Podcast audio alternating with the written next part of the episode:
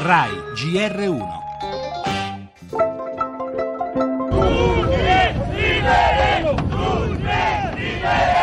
Violenza al Brennero, violenza scatenata da un corteo di anarchici e black bloc saliti al valico nell'intento di abbattere idealmente le frontiere, intento tradottosi in una guerriglia urbana contro le forze dell'ordine. Abbassare la tensione con l'Italia dopo settimane di polemiche, è questo il segnale che arriva dal governo austriaco? Non ci saranno muri, non ci saranno barriere e solo se servirà prenderemo le misure necessarie. Noi siamo convinti che costruire i muri porta indietro l'Europa ai tempi della guerra e non della pace, della povertà e non della prosperità.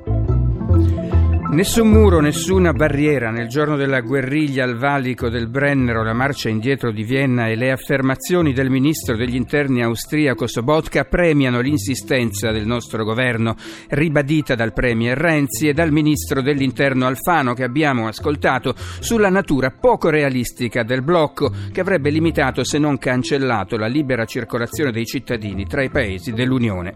L'Austria chiede comunque al nostro paese di non consentire che il flusso flusso dei profughi che attraversano il Mediterraneo si diriga esclusivamente verso le sue frontiere. Ma questo non è un problema solo italiano, perché i confini marittimi dell'Italia sono i confini dell'Europa.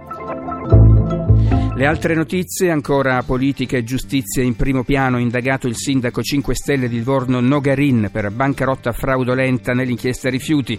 Grillo lo difende, PD all'attacco. Pensioni, parla il ministro Padoan, sia la flessibilità in uscita, dice ma solo con i conti pubblici in equilibrio. Gli esteri, omicidio Regeni, oggi al Cairo nuovo vertice tra inquirenti egiziani e italiani, parleremo anche di un incendio di incredibili proporzioni in Canada ed ancora mobilitazione contro contro le slot machine ed il gioco d'azzardo in molti comuni.